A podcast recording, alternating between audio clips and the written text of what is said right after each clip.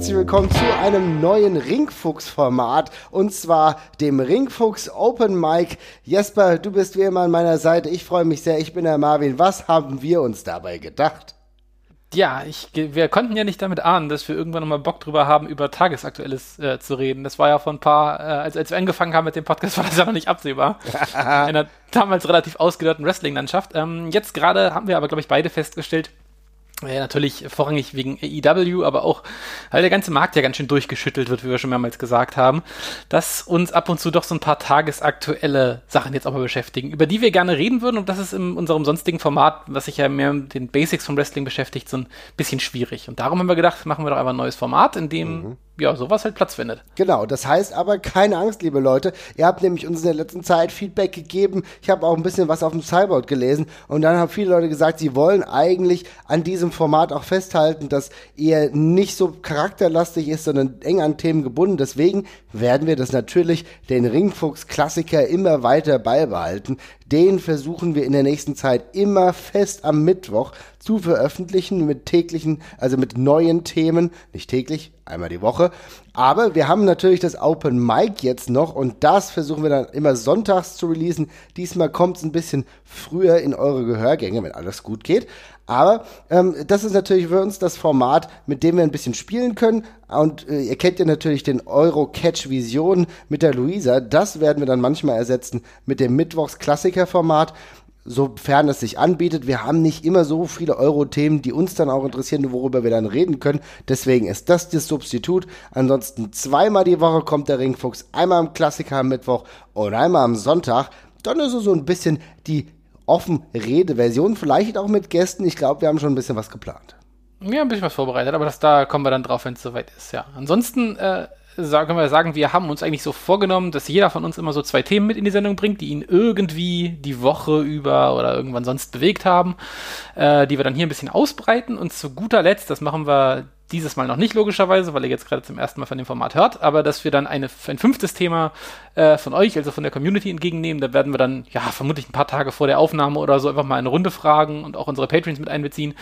Und ähm, genau, dann handeln wir das auch noch ab. Müssen wir, es wird mal sicherlich auch Wochen geben, wo wir ein bisschen mehr Metathemen behandeln, wenn vielleicht gerade nicht so viel passiert ist, aber generell jetzt gerade die Wochen ist ja, ist ja genug passiert und äh, ich glaube, da äh, gibt's einiges zu diskutieren. Auf jeden Fall wahrscheinlich auch Themen, auf die wir jetzt dann gar nicht so kommen oder die wir dann schon überspielt haben, wo dann andere Leute sagen, hier, redet mal darüber. Also ich finde es auf jeden Fall ein geiles Ding. Wie gesagt, zwei Themen kommen von mir, zwei kommen von mir und dann eins dann auf jeden Fall von euch in der Community. Wenn ihr so viele gute Vorschläge habt, dann übernehmen wir dann vielleicht auch noch mehr. Also macht euch mit. Ihr kennt ja unseren Kanal bei Facebook, bei Twitter, der Ringfuchs Pod und im Zweifel könnt ihr auch noch bei YouTube reinschreiben. Da gucken wir natürlich auch.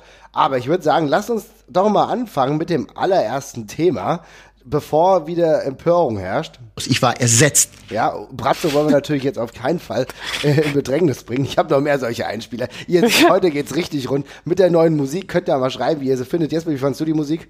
Sehr schön, hat was sehr Salooniges. Auf jeden Fall. Wir befinden uns hier in einem Open Mic Saloon. Und deswegen fangen wir doch mal mit dem Thema an, was du eingebracht hast. Und zwar ja, den AEW Main Event, den relativ, äh, ich weiß nicht, ob es kontrovers diskutiert war, aber doch sehr, äh, ja, er, er, hat sehr polarisiert. Das kann man, glaube ich, ohne weiteres schon mal festhalten. Ähm, für alle, die den Pay-Per-View noch nicht äh, gesehen haben oder vergessen haben, was der Main Event war, das war ein, äh, ja, Lights-Out-Match zwischen ähm, Kenny Omega und John Moxley. Ich wollte gerade noch Dean Ambrose sagen, aber das ist ja, das ist, ja, das ist ein WWE-Name. äh, genau, und ähm, dieses Lights-Out-Match, äh, man konnte sich davor so grob ein bisschen was drunter vorstellen, denke ich, dass es ein Match der härteren Gangart war. Also es gibt ja oft diese Unsanctioned Matches, ähm, wo dann eben die Promotion quasi sagt, so ja, das, dafür können wir nicht bürgen, darum wird das eben nicht unter unserem Banner quasi ausgetragen. Ähm, das dann das draus geworden ist, was draus geworden ist, damit haben allerdings, glaube ich, die wenigsten gerechnet. Also vielleicht habe ich das davor auch eine falsche Lesart gehabt, aber ich habe nicht gelesen, dass irgendjemand was Deathmatch-artiges da erwartet hat im Voraus. Nee, also ich hätte nicht gedacht, dass es die Härte hat, wenn ich ganz ehrlich bin. Mir war klar, es ist äh, erreicht wahrscheinlich schon irgendwie eine andere Ebene. Ähm, aber das ist so, sag ich mal, wirklich auch Lights Out, mehr oder weniger, das ist natürlich auch so eine Gimmick-Art, ne, die die jetzt auch etabliert haben, die sie jetzt, glaube ich, auch schon zum zweiten Mal gebracht haben, wo du halt merkst, okay, hier passiert was außerhalb des Rahmens. aber halt die Art und Weise, was sie reingebracht haben, Barbed Wire, ähm, Mousetraps, habe ich auch noch nie in diesem Maße gesehen. Ich muss dazugeben, ähm, ich bin nicht der absolute Deathmatch-Fan, ja. Und äh, für mich passiert sowas relativ in einem seltenen Rahmen. Ich habe mir letztens bei der WXW, aber WXW Now, ähm, die Sendung WXW Timeline angeschaut und habe mich da zurückerinnert gefühlt an die Jahre 2001, 2002, besonders auch 2003, wo es eigentlich pro Show immer so ein Deathmatch gab. Das weiß ich noch. Das hat mir damals aber dann auch schon relativ gereicht. Und da habe ich mich so ein bisschen zurückerinnert gefühlt. Das war doch mit einer krassen Härte geführt, oder wie meinst du? Ja, es ist, ähm, also ich, ich, war vor allem überrascht. Ich weiß nicht, ob ich es äh, mhm. objektiv betrachtet, ist es jetzt eigentlich nichts, was man nicht schon gesehen hat, wenn wir ganz ehrlich sind. Ne? Also du hast ja auch, glaube ich, getweetet, dass es dir ein Stück zu hart war. Das kann ich auch ein, kann ich auch nachvollziehen, ein Stück weit, aber es war, also jeder, der jetzt mal irgendwie Independent Wrestling über einen längeren Zeitraum verfolgt hat, der weiß, dass es das und noch Schlimmeres äh, relativ mannigfaltig auf jeden Fall gibt. Ja, auf jeden Fall. Äh, aber der Moment, als sie da dieses Stacheldrahtspinnennetz rausgeholt haben und äh, ja auch die Intensität, mit der das alles geführt war, war schon echt beeindruckend und, oder nicht, ich weiß nicht, ob beeindruckend das richtige Wort ist, aber auf jeden Fall überraschend. Ähm, und ich bin mir nach wie vor auch nicht so sicher, wie ich es fand. Das hat aber allerdings andere Gründe als das Match per se tatsächlich.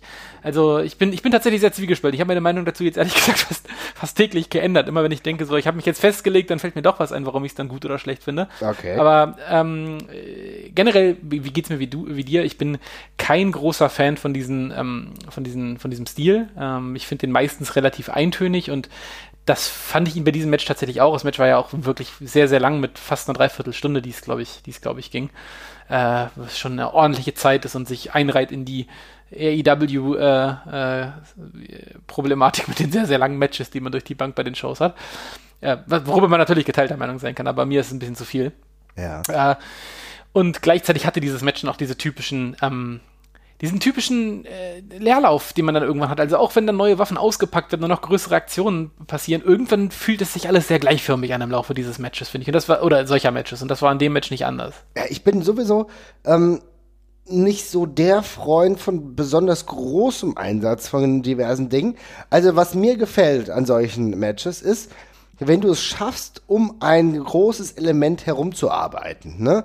Und mhm. dann hast du dieses Final-Ding, dass einer da drauf klatscht und dann ist die Sache dann vorbei. Das heißt, ähm, das hat mir im kleineren Maße, also das war ja dann kein Deathmatch, aber so, so WWE-Style oder auch in, im Independent-Bereich, wenn Thumbtacks rauskamen, ne? Ja, ja, und dann genau. hast du da rumgearbeitet und dann, okay, die finale Powerbomb auf die Thumbtacks und dann Ende Gelände, ne? Ich muss schon sagen, zum Beispiel dieser Spot, der, der war schon krass äh, mit dem Glas, was ausgeschüttet wurde. Und dann das zweite mit dem Glas, was im Mund von äh, äh, Dean Ambrose, aka John Moxley, verpackt wurde. So. Und da muss ich dann sagen, okay, hier kannst du ja einen Schlussstrich ziehen. Ich muss sagen, du hast eben gesagt 45 Minuten. Das hat sich für mich dann tatsächlich doch kürzer angefühlt, weil ich, äh, also ich bin auch nicht jemand, der sich da die ganze Zeit emotionalisieren lässt und irgendwann hast du vollkommen recht, stellt sich eine gewisse Gleichförmigkeit ein. Muss aber sagen, ich hätte gar nicht gedacht, dass das so lang ging. Also anscheinend anscheinend habe ich mich doch besser unterhalten gefühlt, als ich es gedacht hätte. Aber vielleicht konntest du vor Schreck auch nicht hingucken. Vielleicht konnte ich vor Schreck auch nicht hin, hingucken, aber es hat, das, es war nicht so ganz rund. Ich kann es gar nicht erklären. Das war holprig. Ich, aber also das genau, da kommen wir gleich zum ersten Punkt, weil das war genau, ich bin nämlich, ich war nämlich genau der Meinung wie, wie du im Grunde. Also mir war es ein bisschen too much und dann dachte ich so, ich fand es auch holprig und dann fand, dann habe ich aber drüber nachgedacht und dachte eigentlich so, eigentlich muss so ein Match ja auch holprig sein. Also es wäre ja absurd, wenn so ein ja. Hardcore-Match, in dem sich zwei Leute versuchen zu zerstören, einen krassen Wrestling-Flow hätte. Das ist ja Quatsch eigentlich. Es soll ja, das soll ja auch rough around the edges und sowas sein. Das soll ein bisschen das anders laufen. Das soll auch mit den, das soll auch mit den Erwartungen brechen, die man an ein normales Wrestling-Match hat, nicht nur durch Härte, sondern auch durch einen anderen Ablauf. Und dann fand ich das schon wieder ganz okay. Ähm, aus der Warte konnte ich das schon wieder akzeptieren. Aber davon bin ich dann wieder auf den Punkt gekommen, der mich wahnsinnig gestört hat. Und das ist diese Paarung eigentlich. Und ähm, weil mit, also mit der, mit der, mit, mit dem Match per se und mit der Härte, die es geführt ist, habe ich gar kein großes Problem, auch wenn es vielleicht nicht mein Geschmack ist. Ich fand bloß lediglich, dass das diese, dass ein derart intensives Match gar nicht zu dieser Fehde bisher gepasst hat. Weil, also, Moxley und, und Omega haben sich jetzt gegenseitig so ein bisschen genervt, aber das war jetzt eine Art von Match, das ist so ein Abschluss von einer Blutfeder, finde ich, wo man sich halt wirklich jahrelang beackert hat oder lange, lange beackert hat und es gibt keine andere Möglichkeit mehr, das zu klären, außer so. Und ich fand, dafür war die Fehde bisher Also da hätte man mal kurz abseits des Rings reden können, um die Probleme aus der Welt zu schaffen. Das fand ich bisher also wirklich sehr entspannt eigentlich. Und da fand ich diesen, diesen schnellen Sprung von, okay, wir sind jetzt ein paar Mal in die Quere gekommen zu, wir stecken uns gegenseitig Glas in den Mund, fand ich ein bisschen schnell. Ja, das kann, das kann ich ganz absolut nachvollziehen. Weil am Ende war es ja nicht so diese Hass- und Blutfehde. Dafür nee. war der Aufbau auch zu kurz. Ich meine, er ist auch unterbrochen worden dafür, dadurch, dass Moxley ja dann auch zwischenzeitlich ausgefallen ist und eigentlich zum äh, normalen Kampf der beiden, den die vorher haben sollten, gar nicht erscheinen konnte. Ja, dass es dann äh, ein, oh, ja, also im Endeffekt ein Break gab. Ja, und dann wurde wieder angesetzt, das kann ich nachvollziehen. Und natürlich musste Moxley irgendwo einen Impact machen in der Company bei AEW. Aber er hat ja dann in der Zwischenzeit sich auch schon etabliert gehabt und äh, jetzt versucht er sich natürlich durch diese extreme Härte zu etablieren. Aber die Fehde an sich hätte es wirklich nicht gebraucht. Also du hättest mit einem normalen Match oder einem normalen No-Rules-Match ähm, mit ein paar weniger Gadgets hättest du es auch abfedern können, hättest genauso ein gutes Match gemacht, was wahrscheinlich sogar ein bisschen flüssiger gewesen wäre. Ja. Ja, sehe ich nämlich auch so. Und was sich da noch so ein bisschen einreiht, ist auch die ganze Geschichte um Kenny Omega. Wir hatten das mhm. schon in unserer AEW-Folge äh, schon quasi gesagt, ähm, dass er so ein bisschen, ja, gerade noch so ein bisschen so seine Position findet in der Promotion und auf jeden Fall nicht so diese Ace-Rolle hat, die man am Anfang ihm auf jeden Fall zugeschrieben hätte, die er da haben würde, weil er mit der heißeste Indie-Wrestler war, den es überhaupt gab weltweit äh, und äh, oder einer der heißesten Indie-Wrestler, da kann man ja immer noch ein bisschen geteilter Meinung sein, mhm. der dazu Japan total äh, gerockt hat und dann kommt er zur AEW und ist jetzt in so einer Halbrolle und damit meine ich nicht mal unbedingt, dass er nicht alles gewinnt, aber ich fand es jetzt auch komisch, dass Kenny Omega jetzt ein paar Monate in, in dieser Promotion dann auf einmal so Deathmatches bestreitet, was auch jetzt, es schärft nicht unbedingt sein Profil, finde ich, weil ähm, ich weiß jetzt eigentlich noch weniger, für was er gerade steht in dieser Promotion. Also, ja es schwankt halt krass. Also ich meine, er kann irgendwie alles gehen, das haben wir jetzt gesehen, dadurch, dass Ja, das wussten wir ja auch schon vorher. Ja. ja, gut, aber gut, vielleicht wussten es die viele amerikanische Fans ja. noch nicht so. Vielleicht ist fair, das jetzt so, ja, enough, okay, okay, er kann jetzt wirklich alles gehen. Wir haben ihn gesehen in Tag Team Matches, ja, als äh, Teil von The Elite. Wir haben ihn gesehen als Singles Wrestler in hochklassigen Bouts, ja. Ähm, und jetzt wissen wir auch, okay, er kann auch diesen Hardcore-Stil fahren, aber Fakt ist, dass spätestens jetzt die Aufbereitung laufen muss für den Neuaufbau von Kenny Omega. Eigentlich müsst du jetzt die Reset-Taste drücken und musst ihm jetzt ein neues Ziel geben. Also du hast dir jetzt schon gesehen, dass jetzt, wenn wir jetzt die letzte AEW Dynamite-Folge nehmen, äh, dass äh, da auch äh, Moxley äh, nicht nur seinen Frieden mit ihm gemacht hat, hat ihm Respekt gezollt. Es ist jetzt auch der Weg, dass beide als Faces jetzt auch weiterarbeiten können, ja. Und ähm, mehr oder weniger, bei Moxley weiß man es nicht so, er ist so der typische Tweener tatsächlich. Ähm, und jetzt geht's halt darum, okay, Moxley sucht sich neuen ähm, Spielpartner, will ich mal meinen, mit wahrscheinlich Darby Allen, wenn das so weitergeht. Also da ist, die, die passen auch irgendwie nicht so wirklich, aber jetzt da merkwürdigerweise dann doch irgendwie ganz gut zusammen. Aber du musst halt jetzt sehen, was du mit Kenny Omega machst. Und am besten solltest du den jetzt auch relativ bald schon mal nach oben pushen, weil ich habe das Gefühl, dass wir jetzt auch wieder Face Main Eventer brauchen, nachdem alles rumherum so ein bisschen heelisch ist. Und äh, selbst wir haben ja den anderen Ausgang dann auch mitbekommen, ich hoffe, ich spoile jetzt niemanden, ähm, dass ähm, dass Cody Rhodes den Titel nicht bekommen hat. Der ist jetzt auch aus dem Main Event Picture draußen als, draußen als Face. Wir bräuchten also Omega da vorne. Ja, es ist, äh, das stellt sich jetzt gerade viele Fragen, was ja nicht unbedingt negativ ist, aber ich, nee. ähm, mhm. ich teile ich teil die, ich teil die auf jeden Fall auch. Ich, gleich, ich bin auch ein bisschen besorgt, weil man eben gerade sehr aufs Gaspedal drückt. Also gerade so ein Match gleich am Anfang zu bringen, ist auch mal eine Ansage und ähm, wird schwer auch. Das ist eine Leiter, die kannst du nicht endlos weiter raufklettern, ne? Ähm, gerade auch im äh, Bezug auf, auf, auf Moxleys äh, Charakter. Ähm, abseits davon möchte ich aber dann nochmal sagen, warum, es, warum ich jetzt zum Schluss dann eigentlich doch an einem positiven Punkt angekommen ja, bin. Und bitte. das ist tatsächlich, der, also ich habe dann darüber nachgedacht und ich muss sehr, sehr lange zurückdenken, wo es in der Mainstream-Promotion mal ein Match gab, was so ganz und gar nicht meinem Geschmack entsprach, weil es auch wirklich eine mutige, kreative Entscheidung war, und das war das auf jeden Fall. Mhm. Ähm, und da im Main Event stattgefunden. Also es gibt genug Sachen in Wrestling Promotions, die ich scheiße finde. Keine Ahnung, wenn die, wenn die WWE jetzt irgendwie anfangen würde, irgendwelche äh, Mud Wrestling Matches von Frauen ah. wiederzubringen, dann würde ich das auch sehr scheiße finden. Ja. Aber das ist ein Match, in dem habe ich jetzt ja moralisch und qualitativ sehr wenig auszusetzen per se. Sondern es ist einfach größtenteils nicht mein Fall und auch nicht dein Fall. Aber es ist schon eigentlich mega geil, dass für sowas wieder Platz ist auf einmal. Und ähm, das einfach in einem Main-Event mal so selbstverständlich von der zweitgrößten amerikanischen Wrestling-Promotion stattfindet ähm, und das einfach durchgezogen wird. Und das ist eigentlich schon geil. Ja, ich, also ich stimme dir auch noch zu. Und auch wenn es mich jetzt nicht hundertprozentig gecatcht hat, ich habe danach auch ein gar nicht so schlechtes, Feed, ähm, wie soll ich sagen, nicht Feedback, aber so ein Fazit gezogen, weil ich musste dann sagen, okay, ja, auch wenn mich zum Beispiel dieser ganze Pay-Per-View nicht hundertprozentig abgeholt hat, ja, mhm. ich war irgendwie diesmal nicht so drin. Ich weiß nicht warum, kann auch an mir gelegen haben, kann, kann aber auch daran gelegen haben, dass ich die Midcard nicht so mördermäßig fand, ja. Nee, äh, dem schließe ich mich auch an. Ja, ja, ja muss aber sagen, dass die beiden Matches zum Schluss mich dann irgendwo doch abgeholt hat und das irgendwie dann auch, weil ich hab, bin dann rausgegangen und gesagt, ah ja, okay, das war wenigstens was Spektakuläres. Und ich muss ganz ehrlich sagen, die Frage, die du gerade gestellt hast, die kann ich nur beantworten mit, ja, wahrscheinlich war es Sabu gegen Terry Funk bei der ECW mit so einem No, wie heißt es, No uh, Ropes Barbed Wire Match. Vielleicht war das das letzte Mal, was mich in dieser Art und Weise in, einem, in der großen Liga so getriggert hat und so Grenzen überschritten hat. Ja, ohne dabei irgendwie anstößig per se zu wirken oder sowas. Also Schocken des Schockens willen ist ja immer noch einfach und möglich, gerade durch Geschmacklosigkeiten, aber mhm. das hat ja in einem relativ gesitteten Rahmen stattgefunden. Also wenn man mit Hardcore Wrestling zumindest nicht, wenn man davon nicht schreiend davonläuft. Ähm, und äh, übrigens auch schön zu wissen, dass das nicht unter Druck oder sowas entstanden sein muss, weil ganz ehrlich, das Match hätten man auch gut ohne den Kram machen können. Es wäre vermutlich genauso over gewesen. Ja. Und ich glaube, die hatten da einfach beide Bock drauf. Ja, ähm, das muss man sagen. Und ähm, insofern ist es, ist es schon cool, dass es, dass es das da auf jeden Fall gibt. Also ja, im Grunde sind wir uns, glaube ich, einig. Ne? Es ist, ist cool, dass sowas geben kann. Das ist zwar nicht mhm. ganz unser Fall, aber es ist auch schön wieder zu sagen, so mit Sachen, es ist gut gemacht, aber ist es nicht meins. Das ist ja schon, ist ja schon selten genug geworden im Mainstream Wrestling, finde ich. Genau, und die beiden konnten halt den ganzen Stil auch gehen. Sie haben es, äh, auch in Omega hat es mit einer Brillanz gemacht, muss man sagen. Da äh, respektiere ich ihn auch für. Ähm, Nochmal ein ganz kurzer Punkt zum Abschluss dieses Themas. Ähm, würdest du das denn als problematisch ansehen? War das zu hart? Ist es für Jugendliche ein Problem? Das habe ich ein bisschen bei Twitter verfolgt, dass der eine oder andere sich empört gezeigt hat. Oh Gott, darf AEW sowas bei Jugendlichen zeigen? Ähm, wie gehen wir damit um und wie würdest du das bewerten?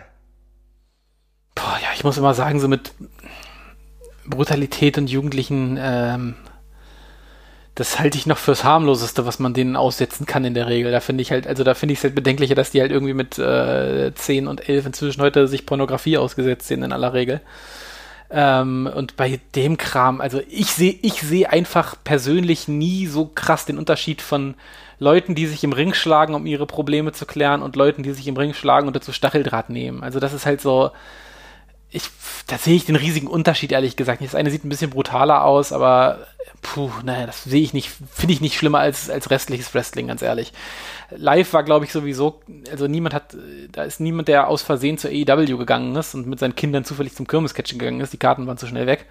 Also jeder wusste, auf was für eine Promotion er sich da einlässt und ich weiß nicht, wie viele dementsprechend Kinder da waren und sowas, aber das ist jetzt nicht so, als hätte man mit sowas nicht in irgendeiner Form, also in der Härte vielleicht nicht, aber dass zumindest sowas in der Art passieren könnte, damit konnte man schon irgendwie ein bisschen rechnen. Insofern sehe ich das ehrlich gesagt nicht so schlimm, äh, nicht, nicht so wild. Ähm, das, mhm, ja. Alle, Kinder über 13, 14 haben Schlimmeres gesehen als das. Ja, aber im Zweifel kann man auch mal ein bisschen daran vertrauen, dass wenn ein Elternteil das irgendwie als problematisch ansieht, dass er dann natürlich auch darüber wacht. Ne? Also ich meine, wir wissen ganz klar, dass nicht alle Mediennutzung von Jugendlichen durch die Eltern überwacht wird, aber gerade wenn die Eltern vielleicht auch Wrestling-affin sind, teilweise mit den Kindern schauen, dann kann man schon darauf vertrauen, dass auch die die Obhut darüber haben und gleichzeitig auch irgendwie Entscheidungen treffen, ob das jetzt suitable ist oder nicht, oder? Ja, ja exakt. Und der Punkt mit den, mit dem, es bleibt der Punkt mit der Nachahmungsgefahr, aber ganz im Ernst. Also, äh, ja, ist natürlich real, aber der ist nicht anders als Kindern, die sich gegenseitig auf den Kopf treten, äh, weil sie es im Ring gesehen haben, ähm, und sich Backsteine auf den Kopf hauen, weil sie es im Ring gesehen haben. Und da ist das für mich jetzt keine neue Dimension oder dergleichen. Und mal ganz abgesehen davon, dass man das alles in der Form auch schon finden konnte, wenn man danach gesucht hat. Also sehe ich persönlich nicht so wild. Ich glaube allerdings auch nicht, dass diese also ich weiß nicht, wie viele Kinder unter 13, 14 das geguckt haben, keine Ahnung, aber alle anderen haben es, glaube ich, schon gesehen. Insofern, ja, Nee, das ist ja, kann ich nachvollziehen. Ich wollte das Thema nur mal ansprechen, weil natürlich ja. ähm, das, die Art des Wrestlings halt jetzt, äh, sag ich mal, im Mainstream schon noch mal ein bisschen ein Novum war der letzten Zeit. Ja, ne? ja, ich mein, ja, ist auf jeden Fall. Äh, und AEW sich ja schon anschmiert, die Nummer zwei zu sein und dann mit so einer anderen Matchart. Finde ich gut, dass wir da mal drüber gesprochen haben. Okay, das war jetzt zu AEW, zu dem Main Event. Wenn ihr ähm, eine ganz andere Ansicht habt, wie gesagt, schreibt uns bei Twitter Äh, das ist ja jetzt nur unser Take dazu. Und einen anderen Take, den ich jetzt mal ja ein bisschen umschreiben will, ist die merkwürdige Kiste zu Jordan Miles, also Gogo ACH. Jordan Miles, äh, der zuletzt offiziell noch bei der WWE angestellt war. Das genaue Verhältnis kennen wir jetzt nicht. Er hat zuletzt nachdem er in der letzten Zeit, ich will noch mal ganz kurz die Geschichte aufzurren, wer das mitbekommen hat, Jordan Miles ist ähm, zu NXT gegangen. Ja, ist ein sehr, sehr interessanter und auch guter Independent Wrestler gewesen, unter anderem auch länger bei der WXW, immer wieder aufgetreten, sehr sympathischer Charakter. Ich glaube, wir haben schon ein paar Karatpartys auch mit ihm gefeiert, ja. Mhm. Äh, ein, ein, guter Typ, der dann zuletzt zu NXT gegangen ist, dort unter dem Namen Jordan Miles aufgetreten ist ähm, und auch so ein, ja, ich will mal sagen, ein Grinsekatze-Charakter bekommen hat. Da hat er sich schon nicht so gut abgeholt gefühlt. Ähm, die ganze Sache ist dann so ein bisschen eskaliert, dass er äh, ein T-Shirt bekommen hat, was unglaublich, wenn wir ehrlich sind, uninspiriert designt wurde und gleichzeitig eigentlich sein Grinsen in den Vordergrund gestellt hat. Kannst du das nochmal kurz erläutern, ja, also was ihn daran gestört ja, hat? Ja? ja, also ich glaube, der, ist, der Charakter, damit hat er tatsächlich gar kein Problem gehabt. Also mhm. ich habe zumindest nicht mitbekommen, dass da irgendwelche Rassismusvorwürfe aufgekommen sind. Äh, das Problem mit diesem Shirt war, dass es einfach nur, ja, ein, ähm, äh, ein paar rote Lippen waren mit äh, großen weißen Zähnen dahinter. Mhm. Ähm, und das Shirt, ähm, das gab es in mehreren Varianten ähm, und äh, das Kontroverse davon war eins mit auf schwarzem Grund quasi, ähm, was dann eben relativ nah diesen, ja, alten Blackfacing-Darstellungen äh, äh, geähnelt hat, die wir oft genug hatten. Also wäre das ja irgendwie, keine Ahnung, es gibt ja in äh, genug alten Cartoons, gibt es ja immer noch irgendwelche, den, den gezeichneten Wilden, also mhm. Menschen mit schwarzer Hautfarbe, die dann immer ein fettes Paar roter Lippen im Ges Gesicht haben mit blendend weißen Zähnen. Äh, eine Darstellung, von der man Gott sei Dank inzwischen runtergekommen ist, weil sie eben zutiefst rassistisch eben ist. Ähm, und daran hat diese Variante dieses Shirts auf jeden Fall erinnert. Also es, es ging vor allem um die Variante des Shirts. Es gab die ähm, äh, auch in anderen Farben, auf weißem Grund und dergleichen. Also ich muss dazu sagen, ich fand auch die, äh, die anderen sehen auch nicht viel besser aus. Also da kann man eigentlich schon so sensibilisiert für sein, dass man sowas nicht druckt. Aber diese Darstellung gibt es ja noch oft genug. Also ich als Hannoveraner, ich kenne ja, es gibt den Machwitz-Kaffee. Mhm, äh, um den hat sich ja. auch oft genug ja die äh, Diskussion entbrannt, weil der eben auch quasi eine ähnliche Darstellung von äh, drei Schwarzen auf der, auf der Packung hat, die eben ähnlich stilisiert sind, leider Gottes. Ähm, ja, und anhand dieses T-Shirts hat er dann eben ja sein erstes Statement rausgehauen, wo er dann eben auch Mails geleakt hat, die beweisen sollten, dass er dieses Shirt nicht freigegeben hat, das dann aber gegen seinen Willen doch freigegeben worden sei von einem WWE-Mitarbeiter, weil Triple H das wohl angeblich so gerne gehabt hätte. Es war aber alle, also wenn man seine Meinung oder seine, seine Erzählung konnte, dann konnte man das da so rauslesen. So ganz eindeutig fand ich diese ganzen Mails allerdings auch, auch nicht. alle nicht. Es war ein bisschen wirr alles. Und ähm, ich kann, ich kann, also den Ärger über das Shirt, den er hat, kann ich 100% nachvollziehen. Äh, ja. Und beim Rest, beim Rest ist es jetzt eben, äh, ja, es ist eben seine Meinung, die auf die, die ja eigentlich nur auf ein Pressestatement von der WWE prallt, die gesagt haben, das sei alles gar nicht so gewesen und es sei mit ihm abgesprochen gewesen.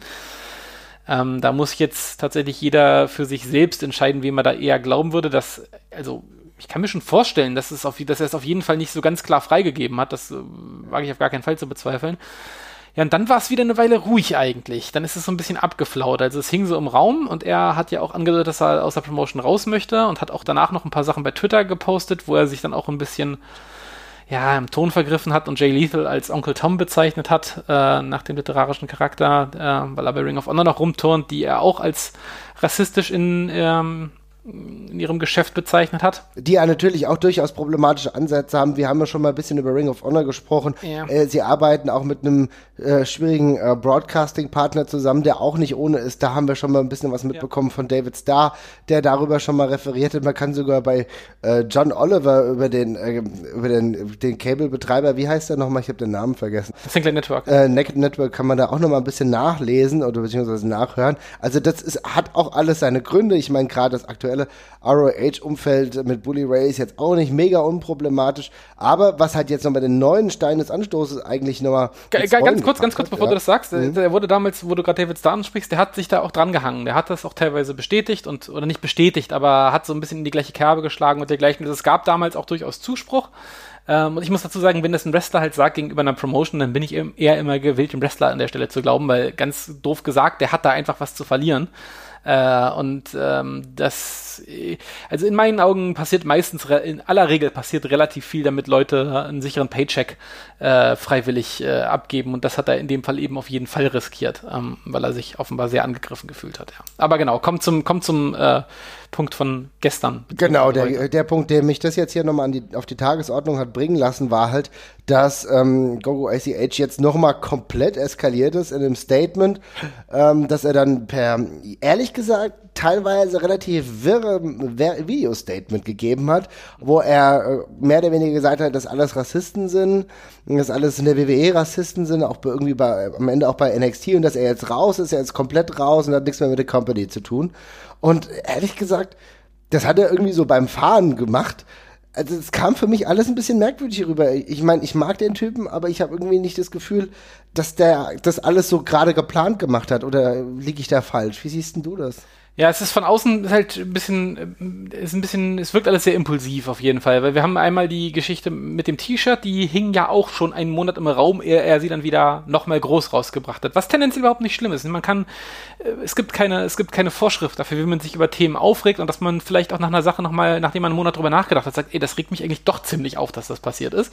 Aber das war auf jeden Fall schon mal äh, für mich auffällig, dass eben, das war ja auch damals der Kommentar von vielen, wo sie alle meinen, ey, du hast dich doch schon mal, das hast du doch schon vor 30 Tagen schon einem angedeutet, was ist denn jetzt auf einmal los?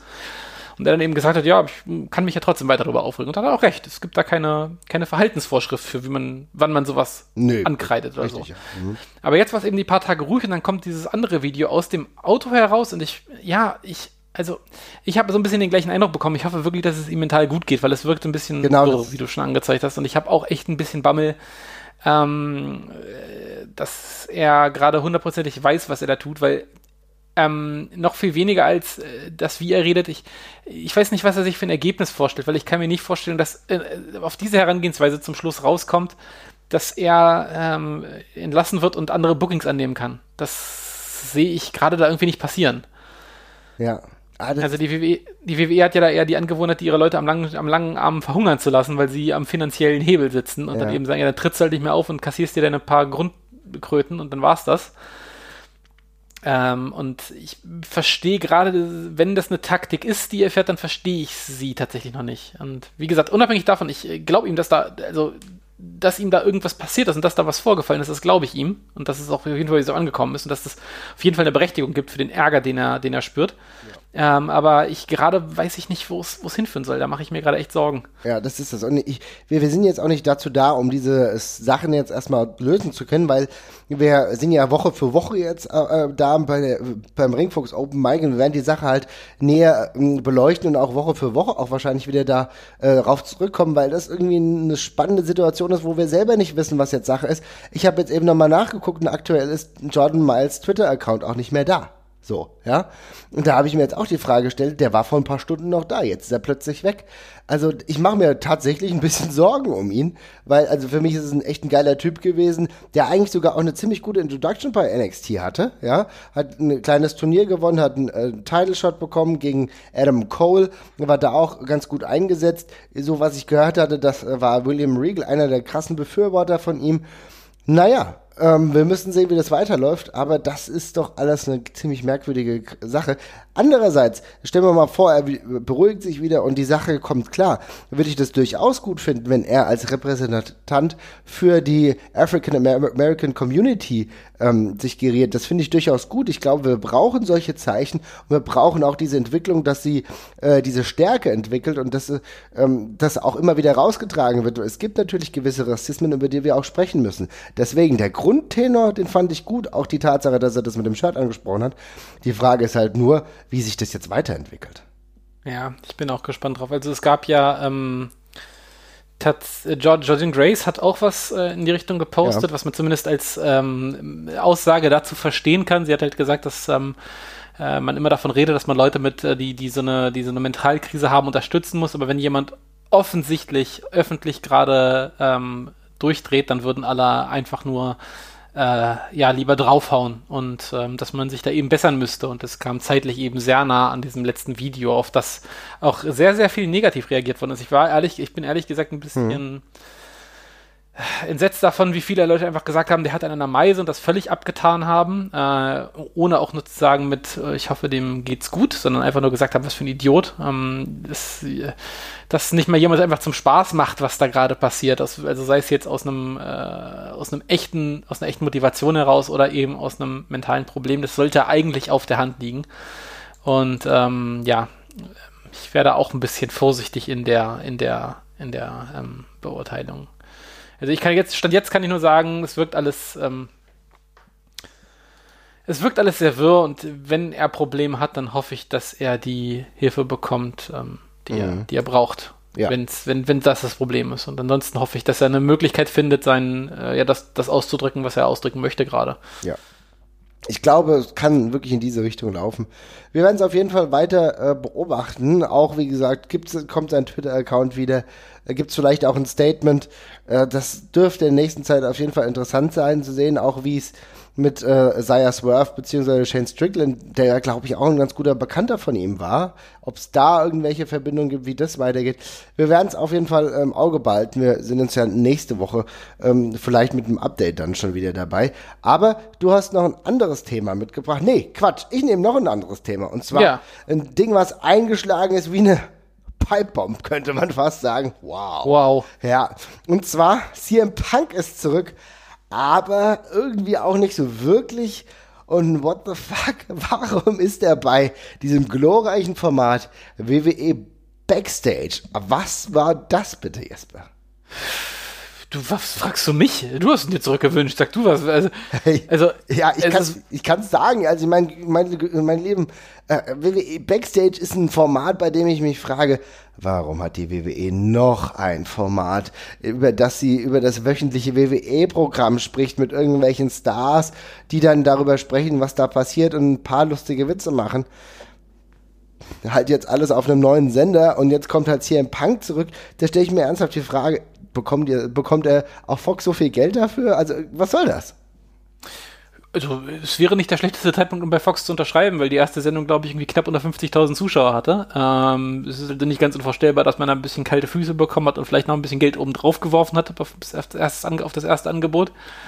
Ähm, Brian Alvarez hat gesagt, er CM Punk wäre ja wohl in ernsthaften Gesprächen mit AEW gewesen und Tony Khan hätte ihm sehr, sehr, sehr viel Geld geboten. Ähm, jetzt kann man darüber spekulieren, okay, hat er den leichteren Gig genommen für weniger Geld, wo er nicht wresteln muss. Ey, aber ich kann mir eigentlich nicht vorstellen, dass er sich diesen Zirkus gibt, ohne äh, nochmal auf ein Match oder zwei zu schielen. Also ich meine, heutzutage, also im einfachsten Fall nimmst du halt einen Saudi-Arabien-Pay-Per-View mit und hast für den Rest deines Lebens ausgesorgt, ja. Aber äh, ja, ist richtig. Wenn es nur ums Geld geht, dann auf jeden Fall, ja. Mhm. Ja, und äh, jetzt gerade, also es war eine extrem seltsame Darbietung tatsächlich. Also diese, diese Sendung, äh, wo er dann zu seinem Theme reinkommt mit fünf Leuten, die im Studio stehen, die alle. Es gibt ja keine Fans da, das ist total absurd. Nee. Weil du denkst natürlich normalerweise, bei allem Respekt, das Ding wäre komplett durch die Decke gegangen, wäre das bei einem Raw oder bei einem SmackDown gewesen, da wären die alle komplett ausgerastet, weil sie gebetsmühlenartig viele WWE-Fans Woche für Woche, Monate für Monate, Jahre hinweg immer CM Punk-Rufe gemacht haben, wenn sie irgendwas nicht geil fanden. So, und jetzt gab es dann die Möglichkeit, und jetzt kommt er da in so einem absolut surrealen Studio, wo niemand da ist. Er guckt aber so, wie als wäre jemand da. Er wartet quasi auf die Reaktion. Die kommt aber nur durch die Fanboys und Girls, die selber Wrestler sind und dann ja. sagen, wuh, yeah, geil, CM Punk und und dann geht er dann zur Kamera und redet dann irgendwas rein, so von wegen. Darüber, das, das, das müssen wir jetzt auch nochmal kurz sagen. Ja. Was, was, was für ein schwachsinniger Satz, ja? Just when they think they have all the answers, I change the culture.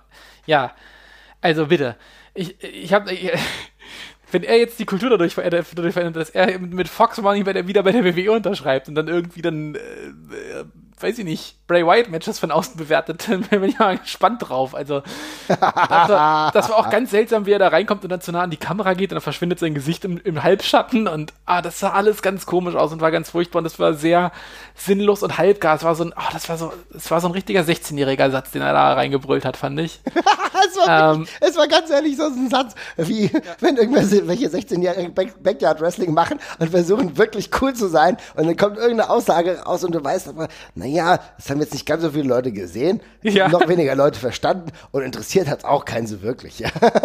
ja, ex exakt das. Also wirklich ganz es war selber nur seltsam und die ganze Atmosphäre bei diesem Auftritt war komisch und ja, ich bin sehr gespannt drauf. Also ich kann mir, äh, ich aber ich was bist noch, du denn gespannt? Ganz ehrlich, wenn ja, er jetzt im ja, Backstage-Segment da rumläuft. Ich, so. ich wollte gerade sagen, ich bin gespannt, wie, wie, wie, wie, wie CM Punk irgendeine Form von Euphorie für das WWE-Produkt vermitteln möchte. Ja. ja wir, wissen doch, wir wissen doch alle, wie er darüber denkt. Ja, und es ist auch vollkommen zu Recht. Er hat ja auch recht. Ich, das Ding ist, ich mag den Typen ja. Am Ende des Tages finde ich den irgendwie sympathisch immer noch. Auch wenn ich sehe, was der mit Cold Cabana gemacht hat und was da für eine Scheiße gelaufen ist. Ich kann, ich kann mir nicht helfen, dass ich den immer noch irgendwie sympathisch finde. Aber was soll ich denn bei dem WWE Backstage-Format, was ich niemals im Leben gucken würde. Äh, was soll, was juckelt der denn da rum? Dann soll er doch lieber Commissioner bei SmackDown werden. Ja, das ist ja genau die Herangehensweise. Das ist eine Sendung, die du auf jeden Fall nie gucken wirst, zumindest die nächsten zwei Wochen auf jeden Fall guckst, weil du CM Punk sehen willst, vielleicht. Ähm, ist, ist ja das Einzige, was diese Sendung für sich, für sich hat gerade. Mhm. Aber ja, ich, es, die Cold Caverna-Geschichte, ich muss auch noch mal ganz kurz sagen, es ist einfach eine, wirklich eine bitterer Witz der Geschichte, dass, dass Cold Cabana jetzt als das Arschloch in der Geschichte darstellt. Als einziger, der da irgendwie gar keine Aktien mehr in irgendwas hat und äh, weil er, den, weil er diesen Podcast gehostet hat und sich danach mit CM Punk verkracht hat, offenbar, ohne da jetzt irgendwie Partei ergreifen zu wollen. Dafür bin ich zu wenig drin im Thema und das ist ja auch nicht alles draußen. Aber ähm, ja, das ist schon besonders bitter. Aber ähm, ja, ich weiß nicht das hier im Punk-Charakter hat immer halt von ein Stück weit von Glaubwürdigkeit gelebt und gerade ist es das halt, gerade ist es das halt nicht. Also ohne Scheiß, jemand hat bei Twitter geschrieben, er ist extrem gespannt drauf, wie äh, CM Punk die nächsten Wochen jetzt die Beweggründe von, vom, vom Fiend äh, interpretieren möchte, warum irgendwelche Leute attackiert. Also das ist genau das, ne? Das kannst du halt einfach nicht ernst nehmen, wenn das passiert. So und ja, ich, ähm, ich finde es sehr underwhelming. Ich fand, es ist die schlimmste Art und Weise, wie jemand zurückkehren kann. So. Ich finde, es ist die absolut, das Lustige ist, wenn ihr, wenn ihr das jetzt hört, äh, werdet ihr noch ein, zwei Tage warten müssen und dann kommt der Release zu unserem großen Thema Comebacks, nämlich genau im, bei dem Thema Comebacks, äh, was ihr dann in zwei Tagen hören werdet, haben wir natürlich auch über CM Punk gesprochen. Da noch in der Form, in der wir uns das wünschen würden, ja, und nicht in der Form, dass er bei fucking WWE Backstage auftritt, ja. Und da muss ich echt sagen, wenn ich mir einen schlimmen Moment vorstellen kann, dann ist er hier geboren worden. Denn, ey, das ist kein Publikum, da ist kein Publikum, du hast no Pop-Effekt, du hast dieses ganze Verpuffen von allem, was möglich wäre, habe ich da gesehen. Und ich weiß nicht, ob du das nochmal eins zu eins kreieren kannst, wahrscheinlich schon in, in einer Art und Weise, aber für mich ist dieses krass R und WWE ist jetzt leider auch schon ein bisschen zerstört worden. Ja, und dann, was da noch dranhängt, was ich ja noch viel schlimmer finde, sind die ganzen anderen Wrestler bei Twitter. Also ohne Scheiß, wenn ich noch einen Wrestler sehe, der halt irgendwie at CM Punk Fight Me schreibt, wie Seth Rollins. Oh, Seth Rollins ist, Twitter Game ist auch not very strong at the moment. Aber das ja? war nicht der, das war nicht der einzige. Das ist, ja. Dann hat sich King Ricochet dran gehangen, dann hat sich äh, Donovan Dijak dran gehangen. Da waren Donovan Dijak, ah, na, dann ist ja gut. Ja, der, der, ich wollte gerade sagen, der, der CM Punk hat bestimmt nichts Besseres zu tun, als gegen Donovan, Donovan Dijak zu wresteln als erstes. Also, boah, Leute. Und das, das wirkt einfach so armselig. Was ist denn daraus geworden, dass erstmal, dass Leute sich hinstellen und sagen, wer ist der alte Knacker, warum will der meinen Platz haben? Ja, warum sagen alle CM Punk, please fight me, Senpai? Das ist doch, das ist doch Bullshit. Das ist doch wirklich, das ist wirklich immer nur anbiedernd halt auch so, ne? Und äh, Jetzt sollen wir dann alle über, jetzt sollen wir vermutlich gerade alle über potenzielle CM Punk Dream Matches äh, diskutieren. Und ganz im Ernst, habe ich keine. CM Punk ist jetzt nicht so der Hammer Wrestler, wo ich sage, oh, ich muss den jetzt unbedingt nochmal gegen Daniel Bryan sehen oder sonst irgendwas. Ja, das ist der genau typ, der Unterschied, ja. Der, der, Typ, der Typ ist, der, der, Typ ist ein begnadeter Storyteller. Der ist nichts ohne eine gute Story. Und das ist nicht schlimm. Der ist einfach nur, der ist, also der ist ein okayer Wrestler, auf jeden Fall. Er hat halt keine Intensität im Ring, aber das ist ja nicht schlimm. Ähm, aber ist bestimmt auch schon mal so ein kleines Level hinter denen, die gerade jetzt aktiv sind in der WWE. Aber der, wenn der, wenn der eine Story bekommt, wenn der die ganze Zeit labern darf, dann ist der natürlich Gold wert. Aber ich habe keinen Bock zu, darüber zu debattieren, gegen wen ich den jetzt sehen möchte gerade. Das ist mir einfach wurscht. Ja. Also ich, es gibt, es gibt keinen Superfight, den ich isoliert geil finde. Der, davon gibt es allgemein schon sehr wenige bis gar keine. Und mit CM Punk jetzt leider schon mal gar nicht. Ja, wolltest du nicht Tyson Fury gegen Bray Wyatt oder so sehen? ja, äh, unbedingt, ja. nee, nee, ich kann, ich kann mich, ich bin seit sechs Monaten bin ich ganz aufgeregt, weil CM Punk gegen Donovan Dijak vielleicht kommen könnte. Ach, Dakovic, beim nächsten, beim nächsten Saudi Pay-Per-View, ja. Ja, genau, bitte. Ah. Boy, oh boy. Nee, also das ist halt wirklich, ich find's bitter. Und die Sache ist, dass der einzige Boss-Move, den CM Punk jetzt wirklich noch reißen könnte, ist, dass er das Geld, was er da jetzt bekommen hat, einfach nimmt und dann doch zu AEW geht, ja. Weil das, also wie gesagt, bei AEW würde, hätte ich ihn wahrscheinlich sogar eher gesehen, in irgendeinem Umfeld und nochmal einen großen Impact zu machen. Ähm, so verschwimmt das alles gerade. Und ich glaube, er nimmt sich ganz schön den Hype, auch wenn es darum geht, ähm, dass, er, dass er sagt, er will noch mal einen Wrestlingring und würde da noch ein Match bestreiten, was irgendwie Leute zieht. Du hast aber vielleicht recht. Vielleicht geht es wirklich nur darum, jetzt schön das Fox-Geld zu nehmen, ein paar Euro zu machen und dann vielleicht zu sagen, okay, vielleicht mache ich doch noch so ein, ähm, äh, so ein MMA-Fight oder so. I don't know. Also das fände ich als tatsächlich am geilsten, wenn der WWE gesagt hat, wir gucken mal, dann macht er jetzt irgendwie drei, macht jetzt drei Monate diese blöden Backstage und geht dann wieder. Ja schon, das wäre lustig. Das, das, ja. Ne? Da hätte, da hätte er wahrscheinlich die WWE auch so ein bisschen getrickt, muss man sagen. Ja. Ja, mal gucken. Also ich, wie gesagt, ich kann mir nach wie vor nicht vorstellen, dass es, dass es nur deswegen macht, ähm, weil er war ja auch immer jemand, zumindest hat er das so dargestellt, der großen Wert darauf legt, äh, ein Stück weit seine Privatsphäre zu haben und keine Sachen zu machen, auf die er keinen Bock hat und ja. dergleichen. Und ähm, ob man sich jetzt den Hessel wieder gibt, dermaßen ins Public Eye zu rutschen, ähm, um dann nichts weiter draus zu machen, wenn das halt einfach äh, relativ leicht verdientes Geld ist, dann eben noch ein, zwei, drei Matches einzucashen leicht verdient in Anführungszeichen ist immer noch Wrestling, aber ja. ja ähm, ich habe jetzt echt, Angst, ich, ich habe jetzt echt Angst, was du gesagt hast, dass es schon wieder irgendwie um Saudi Pay-per-Views geht, ne? Geht mir halt auch mega auf den Sack. Ey, pff, ja, also keine Ahnung. Ich, es, es würde halt irgendwie relativ viel zerreißen, wenn er jetzt zurückkommt und das macht, wofür er andere kritisiert hat und dann irgendwie ein WrestleMania Paycheck mitnimmt oder sowas und genau sowas. Will ich ihm jetzt auch nicht vorwerfen. Ist ja alles gerade Spekulation und ich bin ja auch vielleicht zu negativ, aber ich bin von der Art dieses Comebacks halt echt so krass underwhelmed einfach, weil es halt einfach echt so ist, als ja, ich weiß auch nicht. Ja, du hast das Disconnect beschrieben. Du hast das ja. Disconnect beschrieben, weil dir das jetzt nichts gegeben hat. Ich muss sagen, der Moment selbst, das fand ich schon krass, so als ich das gesehen habe, weil ich habe da drauf geklickt, ohne zu wissen, was passiert. Ne? Ich hatte diesen kleinen Clip. Schon gedacht, okay, crazy, da ist es jetzt gerade wirklich. Ach so, das ist auch eine WWE-Sendung, die ausgestrahlt wird. Ja, weil, wie gesagt, ich gucke den Quatsch halt nicht. Warum sollte ich mir noch mehr WWE-Produkte angucken, die irgendwas Recyceltes machen von den Sachen, die ich mir auch schon im, Real, äh, im Live nicht angucke, ja? ja. Das macht das Ganze ja, noch irgendwie absurder. Und dann ist mir aufgefallen, okay, okay, jetzt ist er da und irgendwie weiß ich aber jetzt auch nicht, was ich damit anzufangen habe. Und ich finde es auch interessant, ich habe bei Twitter hat irgendjemand geschrieben, ja, okay, ähm, als Austin damals ab, weggegangen ist, äh, da habt ihr alle gesagt, oh, warum geht er weg, äh, ausgebucht, dass er rausgegangen ist, weil er auf eine gewisse Szene keinen Bock hatte und bei Punk war es genauso und er ist jetzt der Held, wenn er jetzt wieder zurückkommt. Ja, ich weiß nicht, es ist schwierig, es ist schwierig, auch diese Bewertung zu treffen. Ich kann mir nicht helfen und ihn immer noch cool finden, aber dieses Comeback, das muss ich sagen, das kommt nicht unter meine Top 5 der Comebacks. Nee, das ist noch äh, sehr freundlich ausgedrückt, ja. Also ich, ähm, wir müssen mal schauen, was draus wird, aber gerade ist es äh, Gerade ist wenig, aber wie gesagt, wir werden auch unsere Top 5 Comebacks in der Folge, die wir dann in ein paar Tagen dann hochladen und dann für euch zur Verfügung stellen, äh, werden wir behandeln. Wie gesagt, CM Punk ist da noch nicht dabei. Wir werden sehen. So, und jetzt hast du noch eine Sache auf dem Tableau, mehr oder weniger. Und da geht es um Euro-Wrestling, Jesper. Ja, wir waren ja zusammen in Frankfurt bei der, äh, bei der WXW-Show bei Broken Rules. Äh, einem sehr, eine sehr unterhaltsame Show, äh, ja. tatsächlich. Meine erste Frankfurt-Show fand ich, fand ich alles eigentlich sehr cool und bis auf ein paar holprige Elemente eigentlich äh, alles ganz schön. Ähm, Was uns richtig geil gefallen hat, kann man mal auch ganz kurz oh, sagen. Ja. ja. Ähm, äh, Dragunov gegen Star war ein unfassbares Ding, oder?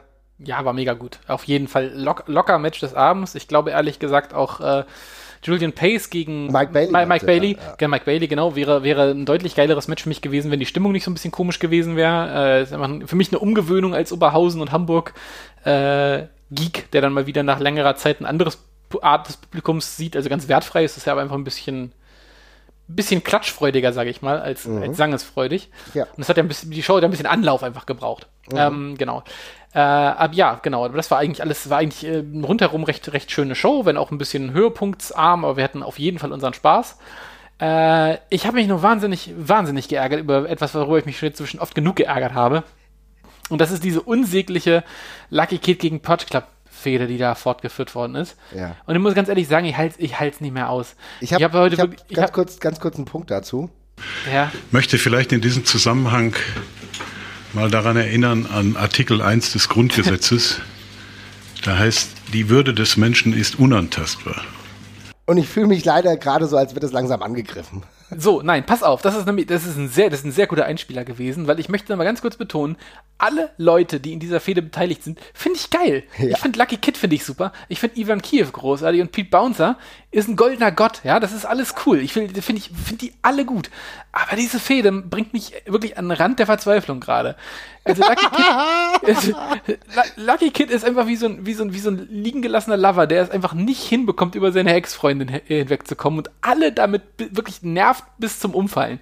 Jetzt, jetzt hat ihm Aaron Insane geholfen, der in Fubo-Hosen das Match mit ihm bestritten hat. Und ich sag mal, mehr, also mehr, mehr, Hilf, mehr Hilfe gibt's nicht mehr. Ja, das, das war's. Und jetzt kommt dann heute diese Promo raus auf dem WXW-Kanal, wo er dann sagt, ja, das reicht mir noch nicht, ich muss die jetzt auch noch One-on-One -on -one besiegen an zwei unterschiedlichen Tagen. Und jetzt sehe ich das auch wieder in Hamburg, ja. Ich halte es nicht mehr aus. Es ist so schlimm, liebe Leute, ganz ehrlich, ich liebe alle Beteiligten, was du gerade gesagt hast. Und ich finde, Bouncer ist so ein geiler Typ. Der braucht aber mal wirklich was anderes. Gebt dem mal bitte was anderes. Und Lucky Kid, wir haben gesehen, was er kann. Beim Karat. Ein geiles Match nach dem anderen. Aber auch die beiden, die haben halt zusammen auch wir können es noch zehnmal probieren, Leute. Die haben keine Chemie miteinander. Ja, es gibt einfach Wrestler, die diese Harmonien nicht so miteinander haben. Und ganz ehrlich, die Storyline ist auch krass ausgelutscht. Also ich komme mir auch so echt gefangen wie in der Zeitschleife vor, wo alles immer wieder passiert und es nicht aufhört. Das ist wie so ein elendstechender Schmerz der muss endlich mal beendet werden, weil das Ding ist, es tut, es hilft ihnen nicht. Und das Lustige ist, du hast, du sprichst die Promo gerade an. Lucky hat es ja selber gesagt, der ist überall ziemlich gut drauf, der kommt überall gut voran, nur bei der Wegs wenig, weil er halt da mit zu kämpfen hat. Also er hat sehr viel Realität in seinen Worten gesprochen. Ja, ich, äh, da, das, das, genauso ist es halt. Ich, äh, die meinte so, ich, ich wache ja sogar nachts auf, weil ich immer da nur an die beiden denke. Nix. Ja, dann mach halt, also ohne Scheiß, dann hol dir Hilfe. Aber das, hör auf, gegen die beiden zu kämpfen. Ich, hab, ich finde, wir haben in der Fehde jetzt ja alles gesehen. Jeder hat mal jeden besiegt gefühlt. Er hat ihn jetzt zur Aufgabe gebracht mit einer Baseballkeule es, es reicht jetzt einfach. Und vor allem, ich fand das, das fand das so halt so krass, weil das auch im, im, Vergleich zum Rest der Show, die echt cool war. Also es war echt eine runde Show, es war eine ganz andere Art der Show, aber äh, auch die Sachen, die so ein bisschen äh, holprig waren, wie Alexander James gegen John Simmons, die hatten alle Hand und Fuß. Aber diese Fehde, da, da passt gefühlt nix. Und das ist, ja, ist schade.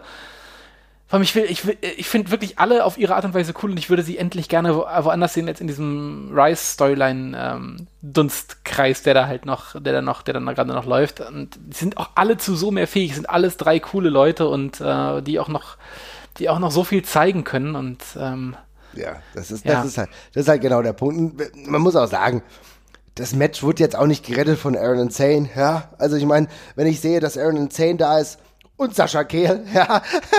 ja. Und dann die Wahl auf Aaron fällt, ja, mit zu weiten Hosen, einem fragwürdigen Kleidungsstil, da muss ich sagen, ja, ist halt alles okay, ist auch mal ein netter Gag so. Ich meine, das haben ja auch viele Leute gefeiert, das muss man auch sagen. Ja, ja, auf jeden Fall. Ja, äh, damit, damit hatte ich auch gar kein Problem. Das kam ja live gut an. Ich habe Aaron Insane jetzt lange nicht mehr gesehen und äh, das war ja immer ein solider Typ im Ring und so und auch ein netter Typ von dem, von allem, Bulli. was ich von ihm mitbekommen habe. Mhm. Der Bully, der Bully aus Neu, der Business Bully.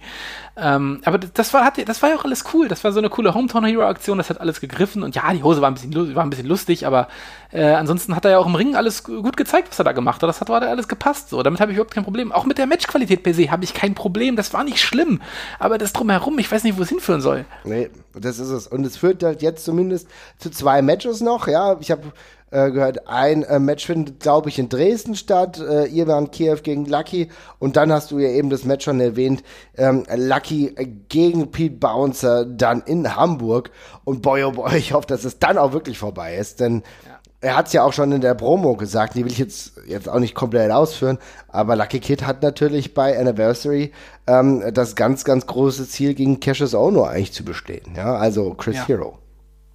Ja, ich hoffe wirklich, dass es dann damit sich, ähm, sich die Sache erledigt hat und wenn ich irgendwie noch Richtung Cagefight gehen oder sowas im Januar oder so, das, da muss dann wirklich ähm, dann, also es wäre wirklich schön, wenn damit jetzt Schluss ist. Ich, tatsächlich, das, das Witzige ist, ich freue mich sogar ein Stück weit auf die beiden Einzelmatches per se sogar noch, weil ich bin, man mhm. sieht ja bei uns ja relativ selten in Einzelmatches und ja. Lucky gegen Kiew verspricht tendenziell auch echt cool zu werden, weil ich beide sehr cool finde und, und Kiew auch ein cooler Wrestler ist, äh, bei dem man jetzt auch mal ein bisschen den, den, äh, den Trigger äh, feuern kann. Äh, aber diese Storyline, ich glaube, ich habe meinen Standpunkt klar gemacht. Ich, ich hätte es gerne, dass das vorbei ist und ähm, ja.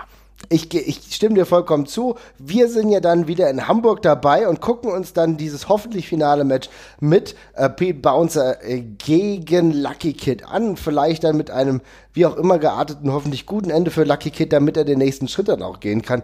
Mich von mir ist auch für Bouncer, ist mir egal. Ja, von mir ist auch Bouncer, ja, whatever. Also ist ja auch okay. Wenn die beiden nochmal ein gutes Ding abreißen können, dann habe ich da überhaupt nichts dagegen.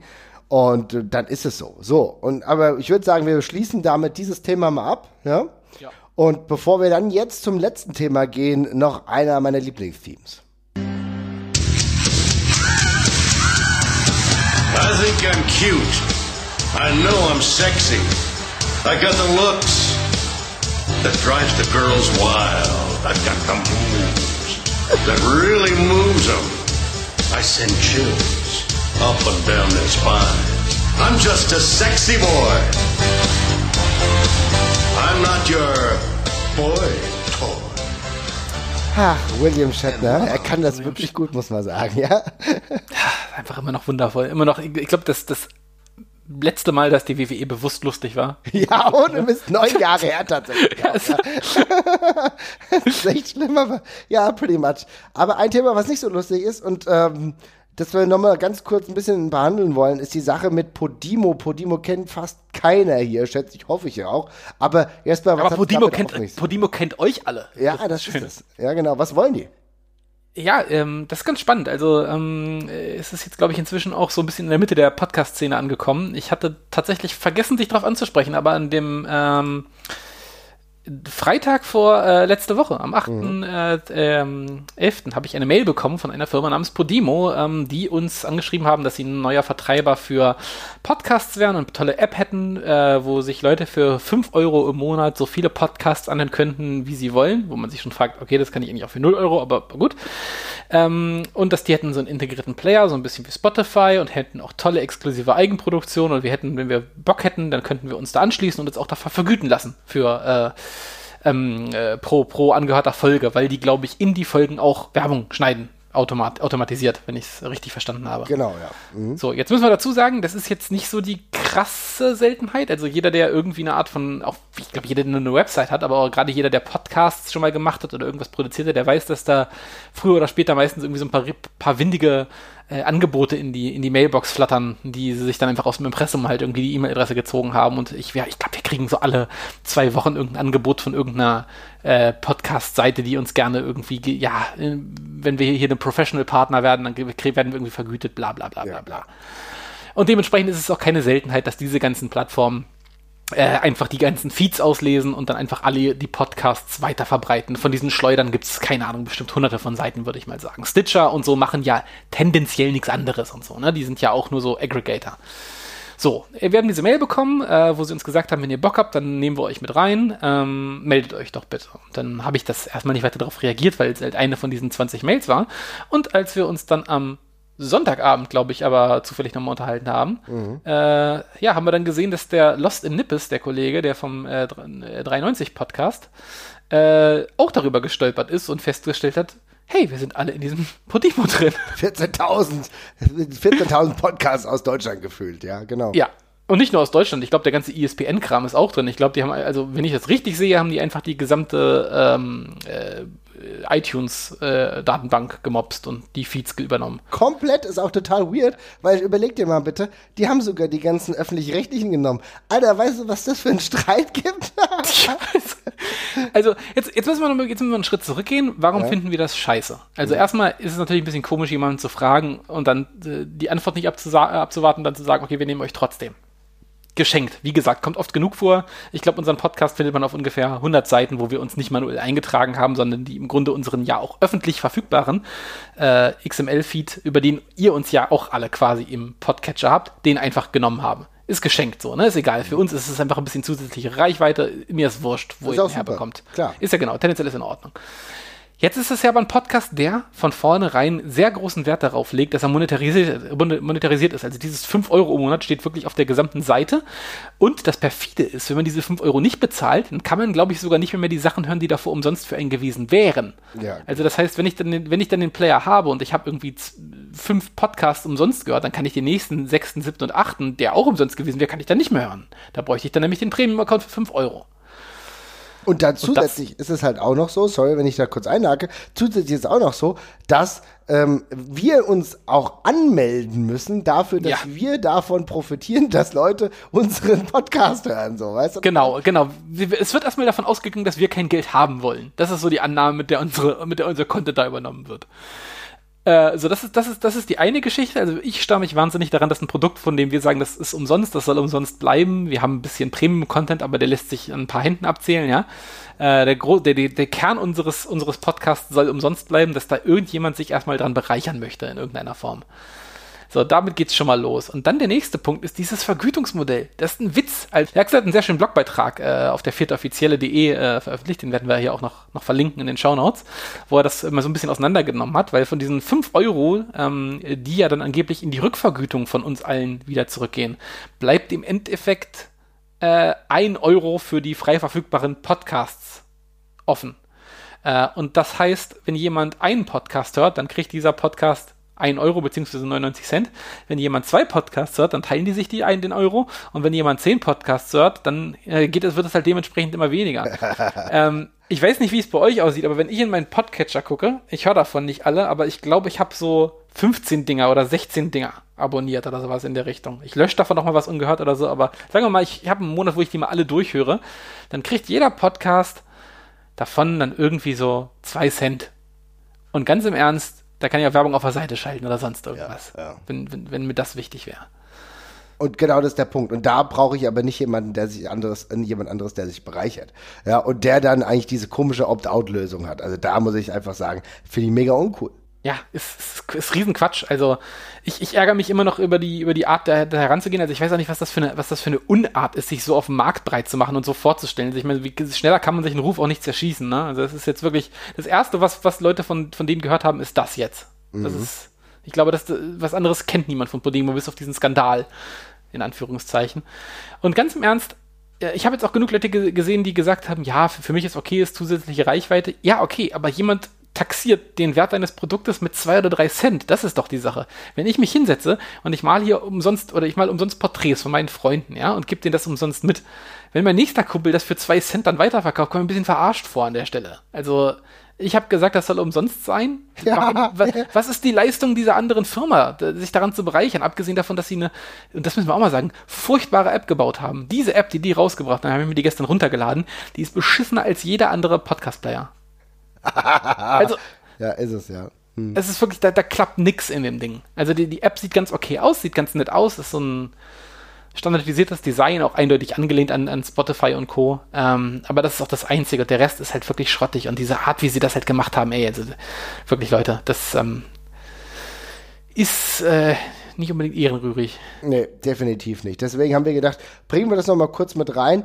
Andere Leute sind auch schon dabei. Wie gesagt, der Nippi hat das uns ein bisschen näher schon aufgedröselt, war früh dabei. Der René vom Eintracht-Podcast, der mir auch angehöre, der hatte auch, war auch einer der ersten, die da gleich aufgestreckt sind. Wir hatten dann auch Kontakt mit äh, einem Rechtsanwalt Dittel, der uns dann auch so ein bisschen ein Schreiben aufgesetzt hat, damit wir dann auch klar machen konnten, hier, wir gehen von diesem Content, wir nehmen den Content raus, beziehungsweise lassen ihn rausnehmen. Äh, der Ringfuchs, mit dem wird übrigens ähnliches gemacht, das hatte ich mit dem René abgeklärt, dass er das auch für uns dann halt macht, ne, damit wir dann dementsprechend keine weiteren Problematiken haben. Ähm, wir belassen es wahrscheinlich dann auch dabei bewenden. Es gibt sogar, man hätte natürlich auch so das eine oder andere noch machen können, aber wir wollen ja jetzt auch jetzt kein, es, niemand will einen Rechtsstreit, bla bla bla, aber es geht halt einfach nicht. So, das ist halt einfach ein, ein Schritt zu viel und der Genetzer hier vom Rasenfunk hat jetzt auch äh, sich dementsprechend ähm, ein bisschen beschwert und ich glaube, das läuft halt, aber es ist halt für die ein Riesenschritt zurück tatsächlich. Ähm, hätten die alle mal wirklich alle Leute gefragt, hätten wir auf die Antworten gewartet, bevor sie sie integrieren oder hätte man ein anderes Modell gewählt, wäre es viel besser gewesen. Man muss ja sagen, wir sind natürlich auch bei Spotify zum Beispiel, aber bei Spotify haben wir uns aktiv ähm, anmelden lassen. Ja, und das ist halt was anderes, wie wenn irgendwie dein Stream bzw. dein RSS-Feed aufgesaugt wird und du kannst noch nicht mal dagegen wehren. Ja, und also es ist halt einfach auch irre. Ich, wir konnten das ja, ich konnte das ja nicht mal nachgucken. Ne? Also wir konnten ja nicht nachgucken, ob wir drin sind. Ich musste, mussten das Ding herunterladen und nachsehen. Also es ist wirklich intransparent und jetzt haben vermutlich hier, vermutlich haben sie gestern den Großteil ihrer User dadurch generiert, dass irgendwelche aufgeschreckten Podcaster wie wir diese scheiß App runtergeladen haben, um zu gucken, ob sie drin sind. Ja, ohne Mist. Wenn das, ja. wenn das der Plan war, herzlichen Glückwunsch. Ich hoffe, ihr, euch schmeckt meine Einsternebewertung bei Google. Äh, dann, aber also Unart einfach. Also ohne Scheiß. Äh, es hätte tausend Möglichkeiten gegeben, das auf eine nette Art und Weise zu machen, wo wir auch drüber nachgedacht hätten, sicherlich. Aber ey, das ist wirklich einfach ein Unding. Und dass man dann auch den Leuten nicht mal schreiben kann, weil die E-Mail-Adresse bei denen auf der Seite kaputt ist. Ja, das ist dann so der finale Witz an der ganzen Geschichte. Ne? Also, ja, völlig absurd. Aber wie herzlich, gesagt, herzlich willkommen auf dem Po- Podcast-Markt, Jungs. ja, auf jeden Arbeit. Fall. Gute- Grüße auf jeden Fall. Liebe wir Grüße. guck- wir gucken mal weiter, wie das weitergeht. Wie gesagt, das war jetzt die erste Folge. Ja, ein bisschen bunte Themen. Das eine hatte noch nichts mit Wrestling zu tun gehabt, ist aber, hat aber mit Podcast zu tun gehabt. So ein bisschen ein Thema aus der Community. Ähm, und deswegen wollten wir das mal euch näher bringen. Also wenn ihr euch wundert, ladet euch die, die App einfach nicht runter. Es gibt so viele geile Podcast-Apps. Da gibt's auch kostenlose, die auch euch, euch überhaupt kein Geld aus der Tasche nehmen wollen. Dann nehmt einfach die. Es gibt viele Alternativen. Wenn ihr noch nicht wisst, welche ihr macht, äh, ihr nehmen sollt, weil ihr sonst die Standard-App habt, dann schreibt uns, dann finden wir euch auf jeden Fall ein paar Alternativen. Und ansonsten würde ich sagen, schreibt uns, äh, welche Themen ihr in den nächsten Tagen hören wollt, beziehungsweise Genau. Ab abonniert uns auf Podimo. ja, genau. Und vielleicht noch, was weiß ich, äh, X-Hamster oder so, ja, Ja, genau. wo, wo wir halt sonst überall verfügbar sind. Und ansonsten macht's gut, bis bald, wir hören uns, ciao, ciao.